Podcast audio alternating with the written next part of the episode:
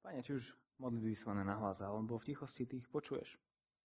A ty si povedal svojim učeníkom, amen, amen, hovorím vám, že aj ten, kto verí vo mňa, bude konať skutky, ktoré ako nám. Ba bude konať ešte väčšie, lebo ja idem k Otcovi a urobím všetko, o čo budete prosiť v mojom mene, aby Otec bol oslavený v synovi. Keď ma budete o niečo prosiť v mojom mene, ja to urobím. Tak, Pane, my ti tieto modlitby prinášame v Tvojom mene, aby si bol Ty oslavený, aby Otec bol oslavený. A a Pane, aj teraz, keď, keď prejdeme ku počúvaniu Tvojho slova, či už, či už staršie deti na Zoome, alebo my, starší, a, dospelí tu, Pane, aby Tvoje slovo k nám prehováralo a aby v nás konalo to, čo Ty by si chcel, aby v našom vnútri v našom srdci robilo dnes ráno. O to ťa prosíme v Tvojom mene, v mene Ježiš. Na slávu Otca. Amen. Takže staršie deti, môžete ísť so Zdenom na Zoom, vy viete, ktorý ste to. A my budeme pokračovať v našej reformačnej tematike. Ako tu už bolo viackrát povedané dneska a posledný mesiac, či už aj mesiac a pol, a blížime sa ku 500. výročiu protestantskej reformácie.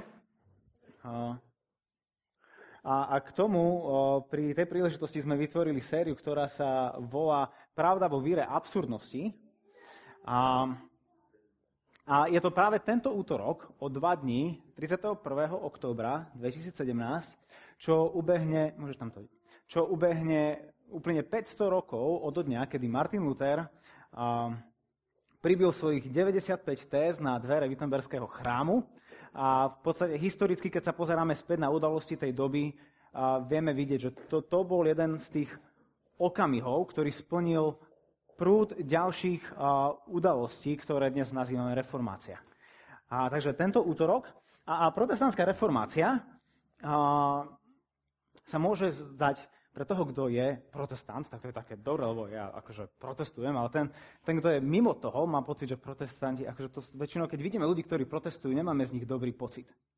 Ale protestantská reformácia, keď sa pozrieme na to, čo, čo pôvodne mala označovať, keď sa pozrieme, čo tie slova znamenajú, tak byť protestantom, protestant bol ten, ktorý nebol proti niečomu, ale ktorý bol za niečo. Ktorý bol verejným svetkom a chcel verejne svedčiť o niečom, o, o pravde. A, a, a, a reformácia je, je zase zloženie na slovíčok reformovať, znovu formovať, pretvárať, obnovovať, navracať do pôvodného. A v podstate o to išlo protestantskej reformácii. To je to, čo započalo pred 500 rokmi. A hľadať pravdu, o tejto pravde svedčiť a nech táto pravda ďalej reformuje, pretvára, obnovuje a, a napráva to, kde to nie je v súlade s tou pravdou. A to je to, čo si pripomíname. A, a retrospektívne, keď sa pozeráme na udalosti reformácie, na učenie reformácie, tak ho vieme zosumarizovať do takých 5 bodov, ktoré sa volajú solas, a to je sola scriptura, sola fide, sola gratia, sola Christo, solo Christo a solideo gloria. A to sú výroky, ktoré sa snažia vymedziť a, túto, a, um, túto protestantskú reformáciu. Čo sa sna- ktoré pravdy sa snažíme priniesť späť a, a, a ktoré pravdy chceme, aby nás opäť formovali do tej pôvodnej podoby. A to jedine písmo, jedine viera, jedine milosťou, jedine skrze Krista a jedine Bohu sláva. A Juro Kohut to odštartoval tým prvým, sola scriptura, jedine písmo. A Juraj Klementovič, mám pocit, minulý týždeň hovoril o, o sola fide a sola gratia a my dnes sa pozrieme na tie posledné dve. Solo Christo, jedine skrze Krista a solideo gloria, jedine Bohu sláva. Takže, keď sa pozrieme najprv na to, na to sola Christo, dobre, dobre. Um, tak môžeme sa na ne, naň pozrieť v dvoch rovinách. A, a skúsme nimi v krátkosti prejsť. Tá prvá rovina je, že jedna z vecí, proti ktorej protestovali reformátori, a bola, bol sprostredkovaný vzťah s Bohom. Totiž to pre bežného človeka 16. storočia, 15. storočia, 17. storočia, ak on chcel mať nejaký vzťah s Bohom, nemal vzťah s Bohom priamo, vždy bol sprostredkovaný, a to nielen nejakým jedným prostredníkom, ale bolo ich tam častokrát viacero. Je taký bežný sedliak, ktorý, ktorý mal, v tom dobrom slova zmysle, ktorý, ktorý mal pole, ktorý mal možno nejaké kravičky, tak on, keď chcel mať niečo dočinenia s Bohom, väčšinou potreboval ísť do kostola, potreboval ísť akože za církvou a, a, a kňaz bol reprezentantom, zástupcom církvy a, a, a sa rozprával s kňazom. Kňaz ho to potom presmeroval, ho povedal, že, že modli sa toto, alebo prosto toto Máriu alebo svetých, lebo oni potom budú prosiť Ježiša a potom Ježiš toto zoberie a povie to otcovi. A bola to taká hra, ten telefon, čo sa proste deti hrajú, že a dúfame, že to, čo dojde tomu 5. 6. je naozaj to, čo som chcel povedať. Ale, ale čo to znamená je to, že ľudia tej doby mali veľmi silný vzťah ku cirkvi a, a, a ku kňažstvu a kňazi boli vážení. A, a mali veľmi silný vzťah ku Mári a ku svetcom. A, ale už, už mali oveľa menej osobný vzťah s Kristom. Lebo to už sú, už sú dve úrovne. A ešte menší vzťah priamo s Bohom. A ako keby Boh pre nich zrazu prestal byť osobný a vzťah s ním bol vždy sprostredkovaný cez niekoľko levelov, ktoré museli prekonať na to, aby... Proste Boh bol pre nich niekto, kto bol nedostupný, kto bol vzdialený. A kto bol možno až strašidelný, pretože sa bojíme toho, čo nepoznáme. No a proste reformátori povedali, že ale toto nie je to, čo vidíme v Biblii. V Biblii vidíme v prvom liste Timoteja, že je iba jeden prostredník medzi Bohom a človekom, Boh, človek, Ježiš Kristus. Zase to nedáva zmysel. Proste ľudia potrebujú potrebujú vedieť ako a potrebujú, potrebujú vedieť, že oni majú priamy prístup k Otcovi. A, a ten obraz telefónu je lepšie nahradiť takým obrazom a, rodiny, kde, kde, nie, kde to ani nie je tak, že ja idem za Ježišom a Ježišovi poviem, že tak počuj, pohádal som sa so ženou, môžeš prosím ťa ísť za otcom a proste povedať mu, že ma to fakt škre a že mi to ľúto a polepším sa?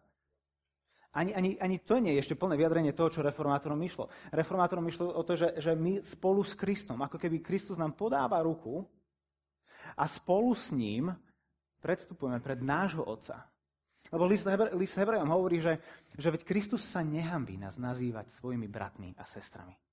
Pre neho to nie je hamba, pre neho to nie je niečo, čo, čo, čo, čo mu by sa stránil a tak on nás volá, že ty ako môj brat, ty ako môj sestra, my spolu pôjdeme pred nášho otca, pred môjho, pred môjho otca, pred tvojho otca. Skrze mňa ty máš rovnaký prístup pred, pred, pred otcovou tvárou, ako mám ja.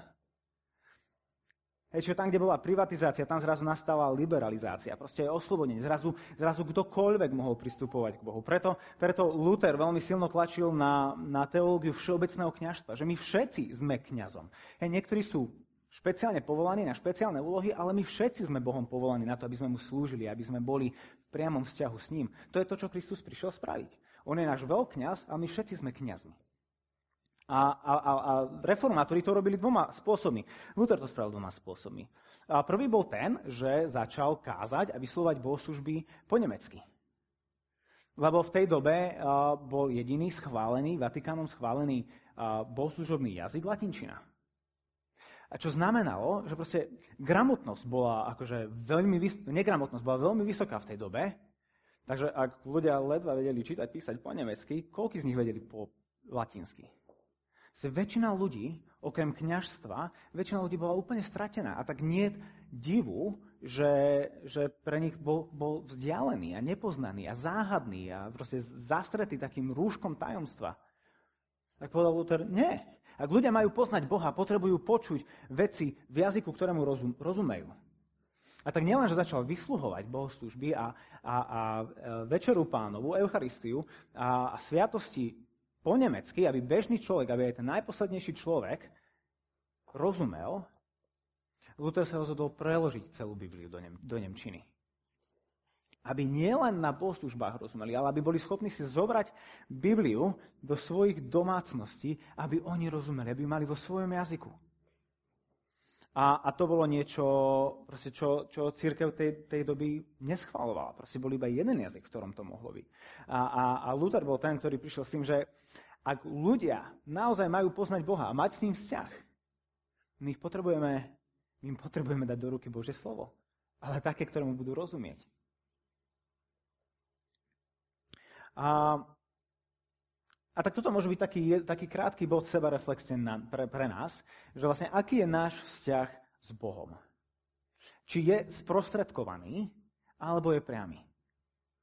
Lebo, lebo hovoríme, hej, že, že uh, hovoríme, túto dceru sme nazvali pravda vo víre absurdnosti a chceme sa pozerať na to, ako to bolo absurdné vtedy, ale, ale my, aj keď sme o 500 rokov dopredu, aj keď máme auta a chodíme do vesmíru, aj napriek tomu máme tie isté problémy ako oni. Aj napriek tomu je pre nás ľahké žiť sprostredkovanú vieru. A nemať priamy vzťah s Bohom, ale sprostredkovaný. Hej, otázka, keď, keď chodíme na bohoslužby, keď ste sem prišli, keď ste tu v tejto chvíli, alebo keď chodíte na skupinky a chodíte na nejakú z tých skupín, ktoré robíme, chodíte tam ako človek, ktorý pozoruje, alebo človek, ktorý sa zúčastňuje? Ktorý, ktorý sa vkladá do toho, čo sa tam deje. Chodíte tam ako pozorovateľ alebo ako priateľ, ako uctievač, ten, ktorý tam chodí uctievať Boha a, a, a zažívať s ním spoločenstvo, kontakt, vzťah. No, chodíte, chodíte tam ako, ako jeho učeník, ktorý sa chcete učiť, ako, ako žiť s ním a pre neho.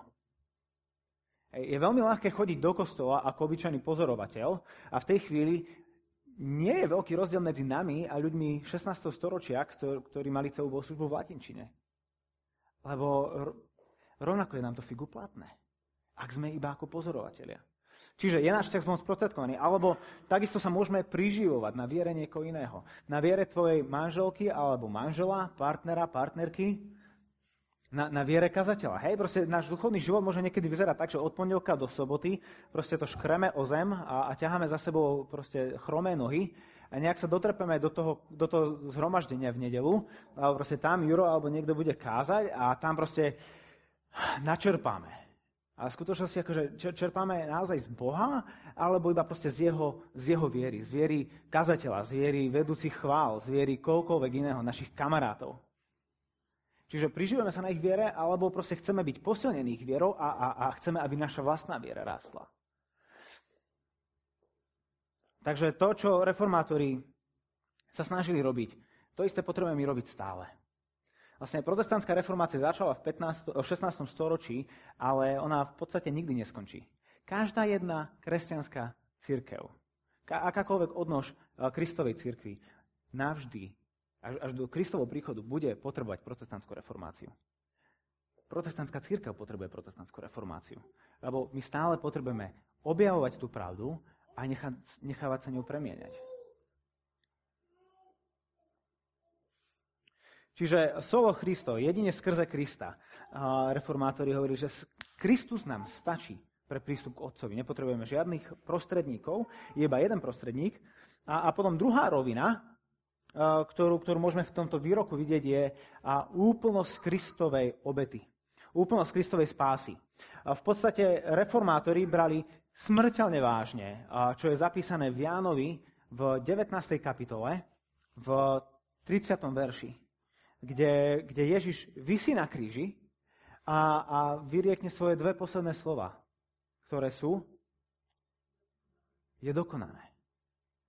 Proste reformátori stávajú celý svoj život na týchto dvoch Ježišových slovách a na tom, že sú pravdivé a že sú pravdivé úplne, absolútne. Že je dokonané.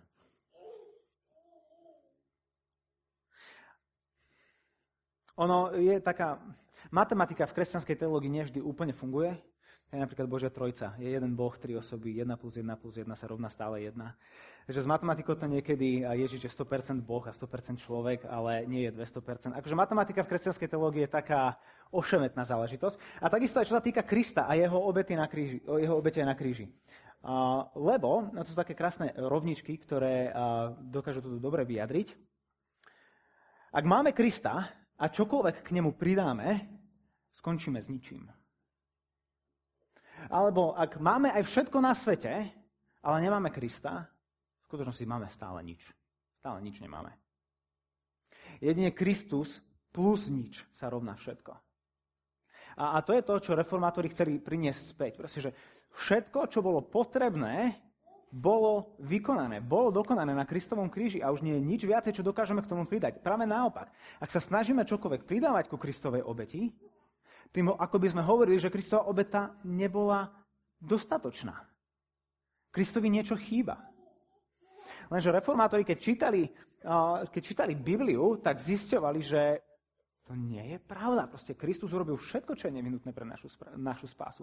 Proste ak, ak Ježiš Kristus v 30. roku po Kristovi, a v nášho letopočtu na Golgotskom kríži povedal Marek Tomášovič, pre tvoju spásu je dokonané. Čo ja dokážem v roku 2017 tým spraviť? To je hotová vec. Naopak, ak sa budem snažiť k tomu čokoľvek pridávať, budem hovoriť Ježiš, díky, ale ešte si na niečo zabudol.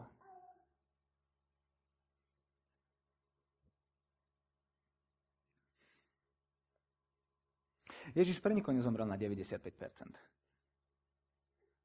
Ježiš nebol, nevysel na kríži a nehovoril, že OK, 95% splatených, vieš čo, tu už to balím, zvyšných 5% nechám na teba. Aby si aj ty sa cítil trošku, že nie si úplný chudáčisko.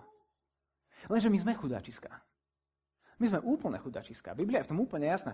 Nie nikto, kto by hľadal Boha. Proste Boh je ten, ktorý prichádza hľadať nás. Preto on musel urobiť všetko preto, aby sme boli nájdení. Preto on potreboval urobiť všetko na svojom kríži. Je to ako by, ako by ste mali 100 tisícovú hypotéku v banke a zrazu nejaký dobračisko a príde do banky a vám vyplatí celú hypotéku. Proste dá 100 tisíc v keši, v igelitkách donesie ste, že vyplatené. A, a vy sa o tom dozviete a idete do banky a hovoríte, že kokso, to je strašne veľa, to ja nemôžem prijať. A ja by som chcel ešte, ešte, ešte vyplatiť 2000. A čo vám povedia v banke? Nemáme to kam dať. Ten, ten dlh už neexistuje. Vy sa, splatíte, vy sa snažíte splatiť niečo, čo už viacej neexistuje. Čo je, čo je naplnené, vyplnené, zmazané, zahodené, zabudnuté. To je hotové. A čokoľvek sa snažíte, proste vaša snaha vyplatiť niečo, čo je vyplatené, iba poukazuje na to, že nie ste vďační tomu človeku. Radšej choďte za tým človekom, zoberte si tých, tie svoje dve tisícky a pozvite ho na večeru. Hej, nesnažte sa vtesnať do toho, čo on urobil. Naopak, žite z plnosti toho, čo on urobil.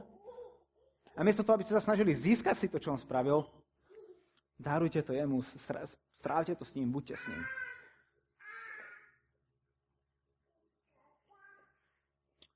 A to je tiež proste náš väčší boj. Je proste snažiť sa ku Kristovi pridávať. A, alebo myslieť si, že bez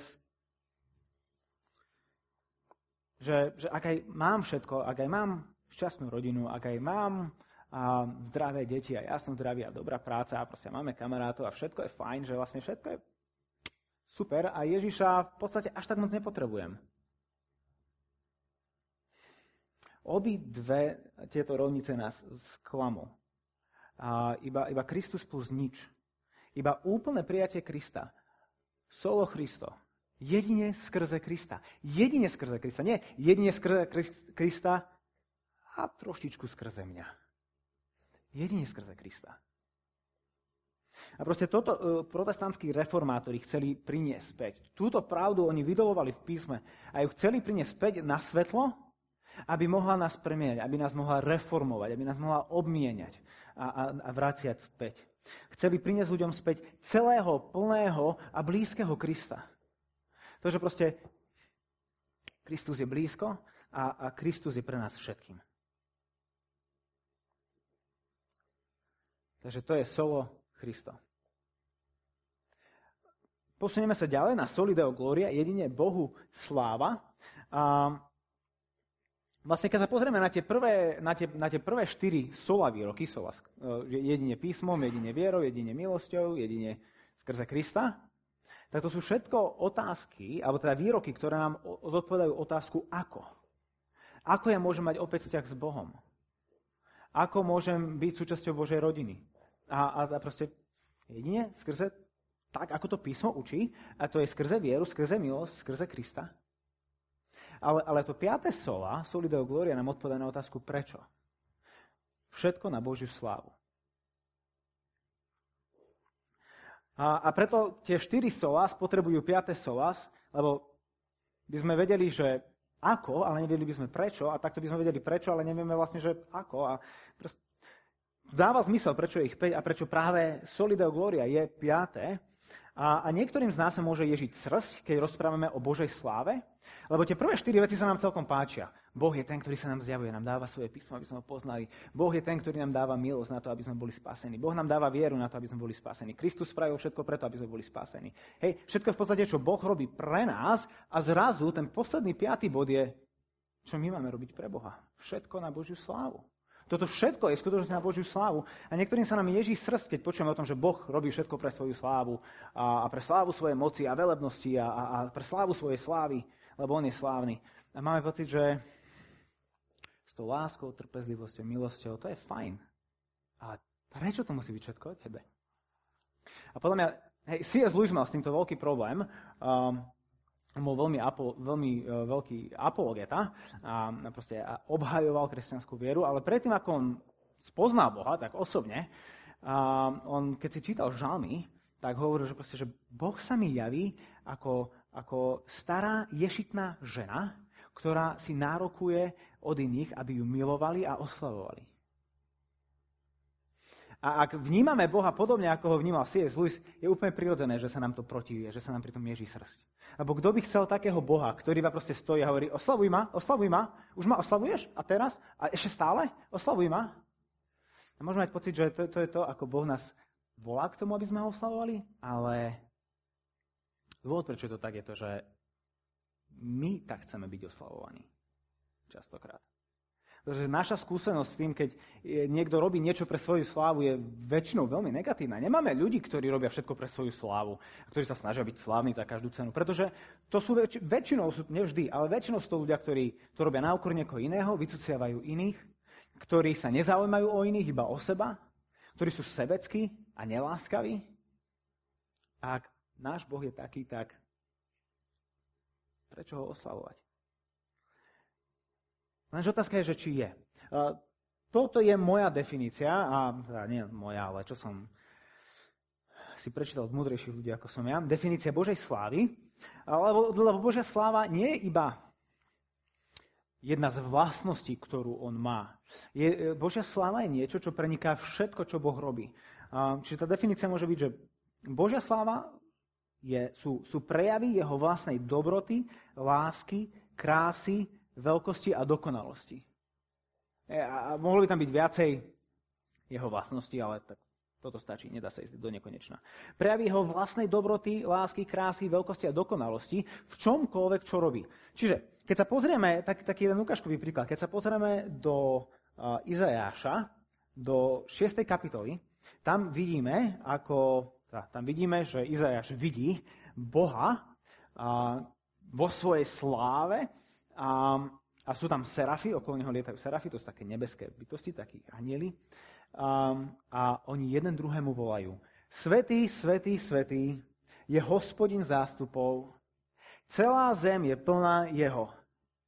Čo by sme očakávali? Tí z vás, ktorí poznáte, ako ten verš pokračuje, Skúste sa na to pozrieť, ako keby ste ho nepoznali. Hej, sme na hodine Slovenčiny a snažíme sa čítať s porozumením. Čo by ste čakali, že tam bude?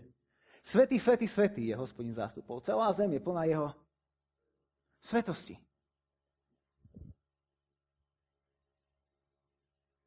Ale slávy.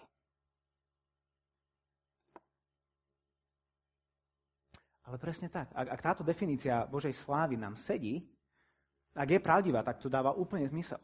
Lebo ak je Boh svetý, svetý, svetý, čo to znamená naozaj, naozaj, naozaj svetý, čisto sveto svetý, najsvetejší, najkrajší, najčistejší, tak, jeho, jeho, tak zem bude plná jeho slávy. Lebo, lebo dokonalé, pre, dokonalý prejav jeho svetosti je, je slávny a je vyjadrením jeho slávy. Preto Biblia rozpráva o sláve v mnohých spôsoboch. Nehovorí iba o Božej sláve, ale Napríklad, ako sme už dneska čítali v Jánovi v 1. kapitole 14. verši, sa píše, že to slovo sa stalo telom a prebývalo medzi nami a my sme videli jeho slávu, slávu, akú má od otca jednorodený syn, plný milosti a pravdy. My sa pozreli na Ježiša, Jan sa pozrel na Ježiša, videl, že je plný milosti a pravdy a povedal, to je slávne. A toto pochádzalo z toho zrozuznávania milosti a pravdy. Alebo o kapitolu ďalej máme príbeh prvého Ježišovho zázraku na svadbe v Káne Galilejskej, kde vodu premenil na víno. A ten príbeh končí slovami, tento začiatok svojich znamení urobil Ježiš v Káne Galilejskej a zjavil svoju slávu. Ako? Však iba jeho učeníci o tom v podstate vedeli, plus tí naberači. A, a tam nič nevidíme o tom, že, že a, ako tam zjavil svoju slávu? No tak, že prišiel nám zjaviť Boží charakter, to, kým Boh je. Pretože Boh je Bohom radosti, Boh je Bohom oslavy. Proste Boh nám dal oslavy a svadby a to je niečo, čo sa mu páči.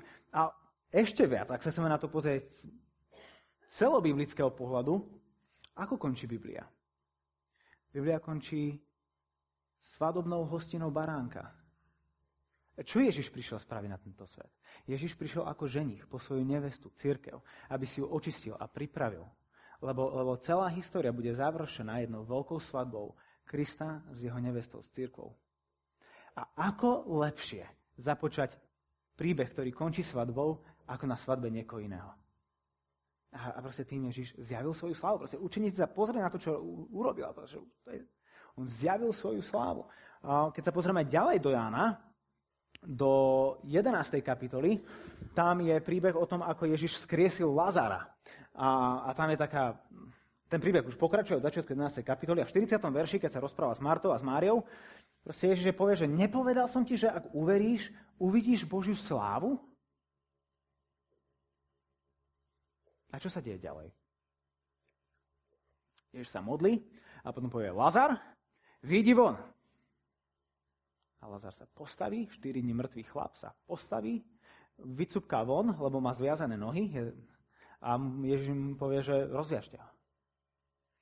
A kde tam vidíme Ježišovu slávu? V tom, že on je pánom nad smrťou. On je pánom života. On, tam, kam on príde, smrť uteká a prichádza život. A proste vidíme slávu jeho moci. A inde v písme, hej, dva, druhý list Tesaloničanom 1.9, čítame o sláve jeho moci, v Efežanom 1.6, o sláve Božej milosti. Hej, že v podstate na čokoľvek môžeme, na akúkoľvek Božiu vlastnosť vieme aplikovať slávu. Sláva jeho svetosti, sláva jeho spravodlivosti, sláva jeho väčšnosti, sláva jeho múdrosti, sláva jeho bytia, sláva jeho čohokoľvek. Všetko. Všetky prejavy jeho vlastnej dobroty, lásky, krásy, veľkosti a dokonalosti sú prejavom Božej slávy. A práve preto je hriechom pre nás, ak my žijeme pre svoju slávu. Lebo na rozdiel od Boha my nie sme dokonali. A ak ja nedokonalý človek, ak ja, hriešný človek, budem vyžadovať od ľudí okolo mňa, od, svoj, od, od mojej manželky, aby, aby žila pre moju slávu, pre slávu e, nedokonalého človeka, skôr či neskôr to dopadne tak, ako vidíme všade okolo seba. Skôr to bude, pre ňu to bude deštruktívne, mňa to nenaplní, budem si požadovať viac, ona nebude schopná a nakoniec nás to rozbije a, a vnútorne zabije. A tak je, to, tak je to s každým vzťahom, o ktorom chceme, aby bol pre našu slavu. Či to je pracovný vzťah, či to, či to sú deti, či, sú to, či to je zamestnanie, či to je čokoľvek. A kdekoľvek my ako ľudia žiadame, aby, aby sa niečo točilo okolo nás, aby bolo pre našu, našu slávu, tak to bude viesť ku smrti a úpadku. A z jednoducho dôvodu, lebo my sami nie sme dokonali. A z toho dôvodu, keď Boh nás volá, aby sme aby sme žili pre jeho slávu, aby všetko bolo jedine jemu na slávu, tak to nehovorí preto, lebo on to potrebuje. Lebo, lebo mu zase má, má deficit um, uznania. A robí to kvôli nám, lebo my to potrebujeme. Lebo my si nevieme pomôcť. My, my ako ľudia my sme boli stvorení uctievať. A keď sme odmietli uctievanie Boha, tak budeme uctievať čokoľvek iné. Budeme uctievať vzťahy, budeme uctievať rodiny, budeme uctievať prácu, peniaze, dovolenky, majetok, dom, auto, čokoľvek. Budeme uctievať a, a to čokoľvek povedie ku, ku deštrukcii. A preto Boh ako dokonalý, ako milujúci prichádza a hovorí, ži pre moju slávu, lebo, len, lebo všetko ostatné ťa zradí. Len ja ťa dokážem naplniť. Ja ťa nezradím, lebo ja jediný som dokonalý, ja jediný som úplný. Ja jediný, keď žiješ pre moju slavu, tak u mňa to nežiješ kvôli tomu, že ja to potrebujem. Ak žiješ pre slavu niekoho iného, tak preto, lebo ten človek to potrebuje. Ja, Boh je, je ten, tá najlepšia osoba a, a ten najlepší objekt, ktorý je hodný nášho uctievania len, len preto, že pre nás je toto najlepšie. Odhľadnúť do toho, že on si to zaslúži ako, ako Boh. A po druhé, nedá sa, os, nedá sa milovať a pritom neoslavovať. Ak chceme Boha milovať, čo asi nikto s tým nemá problém. Hej? Tak keď Boh miluje nás, tak ja si prirodzene, že by sme ho tiež mohli milovať naspäť. To je také aj celkom ľudské. Ale ak, ak Boh nás miluje, ak my milujeme Jeho, my ho musíme uctievať. Inak sa nedá. Proste, ak ja milujem svoju ženu, tak ja ju budem uctievať vo všetkých prejavoch jej krásy a dokonalosti, ktoré proste ja môžem zakúšať. Hej? Keď nás zoberie surové meso a surovú zeleninu a robí s tým čári mári dve hodiny v kuchyni a ja potom prídem ku tanieru, ktorý nemá skoro nič spoločné s tým, čo som predtým videl, že ako toto, z tohto sa stalo toto, tak proste ja ju oslavujem za to, čo spravila. A ja hovorím, že proste ty si šikovná a toto je úplne krásne a chutné a nielen pre mňa, ale aj pre iných ľudí, ktorí prídu. A to je proste druh oslavy. A toto nie je hriech. Čiže keď, keď, keď hovoríme, že jedine Bohu patrí sláva, to neznamená, že nevieme oceniť niekoho iného. Ale Bohu patrí naša najväč- patrí najväčšia sláva. Okolo Boha sa točí toto všetko. A čo tým chcem povedať je to, že to, čo milujeme, budeme oslavovať. A chceme milovať Boha, tak bez oslavy Boha to nepôjde. Jedno nejde bez druhého.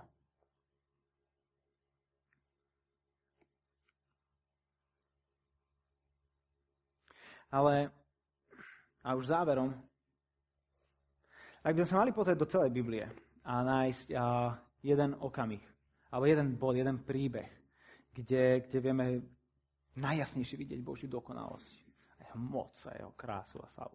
Kde by sme sa pozreli? Bolo by to Genesis 1, keď Boh stvoril svet a proste vidíme, že on iba povie a stvorí a bum, bum, rastú stromy rovno s ovocím. Alebo, alebo to bude, bude potopa, keď proste vidíme jeho, jeho moc, proste, že on je schopný napršať a, proste, a súdi a proste, že je spravodlivý sudca a on súdi podl, podlých ľudí.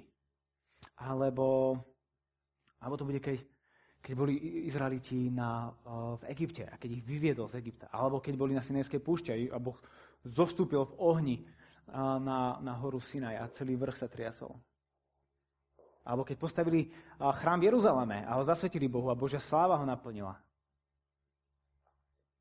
Ja si myslím, že ten najväčší prejav Božej slávy to, kde vidíme jeho vlastnú dobrotu, lásku, krásu, veľkosť a dokonalosť, najjasnejšie a najčistejšie, je, je práve na Kristovom kríži. Je práve v okamihu, keď Kristus vysí na kríži a hovoríte dve slova. Je dokonané. Čo je úplný paradox. Alebo sa pozeráme na muža, ktorý je nahý, ktorý je zbytý, ktorý je opustený, opľutý, zakrvavený, je zradený, je vysmiatý, nepravom odsudený a napokon zavraždený. A to je najväčší prejav Božej slávy. V tej najtemnejšej hodine, ktorá kedy bola v histórii tohto sveta, Božia sláva žiarila najjasnejšie.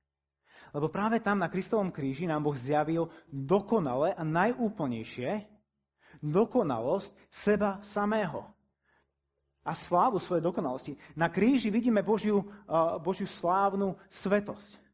Vidíme tam slávu jeho spravodlivosti. Vidíme tam slávu jeho hnevu. Vidíme tam slávu jeho moci. Vidíme tam slávu jeho trpezlivosti. Je, vidíme tam slávu jeho pokory.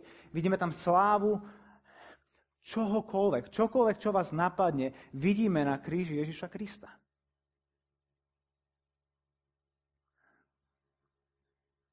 Takéhoto Boha máme uctievať.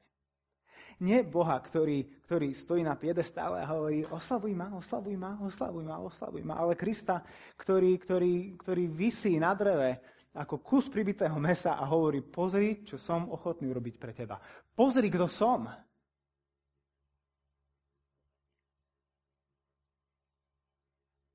Sa nedá inak, ako sa skloniť a ho uctievať. Ani nemusí povedať, uctievaj ma. Jeho sláva je pre nás tým najlepším, lebo je vyjadrením jeho vlastnej dobroty, lásky, krásy, veľkosti a dokonalosti voči nám. A tak slovami Apoštola Pavla, čo k tomu dodať? Ak je Boh za nás, kto je proti nám? Ako by nám ten, ktorý neušetril vlastného syna, ale vydal ho za nás všetkých, nedaroval s ním všetko. Soli Deo Gloria.